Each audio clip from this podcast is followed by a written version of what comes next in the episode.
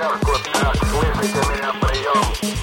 uh, I happen to have a special guest with me today uh, via satellite downlink. Making the world more open and connected.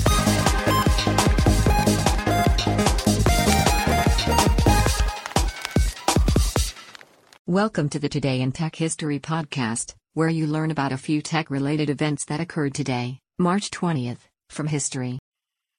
On this day in 1800, Alessandro Volta dated a letter announcing his invention of the voltaic pile to Sir Joseph Banks, President of the Royal Society, London. We've been dealing with battery life ever since.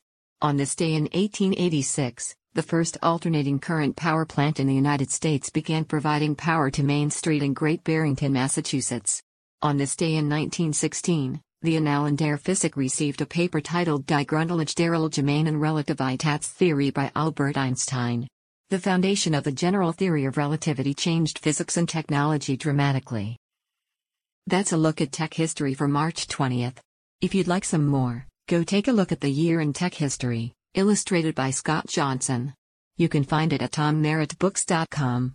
Help support the show by reviewing us on iTunes or your favorite podcatcher. Thanks, and tune in tomorrow for an all new episode of Today in Tech History.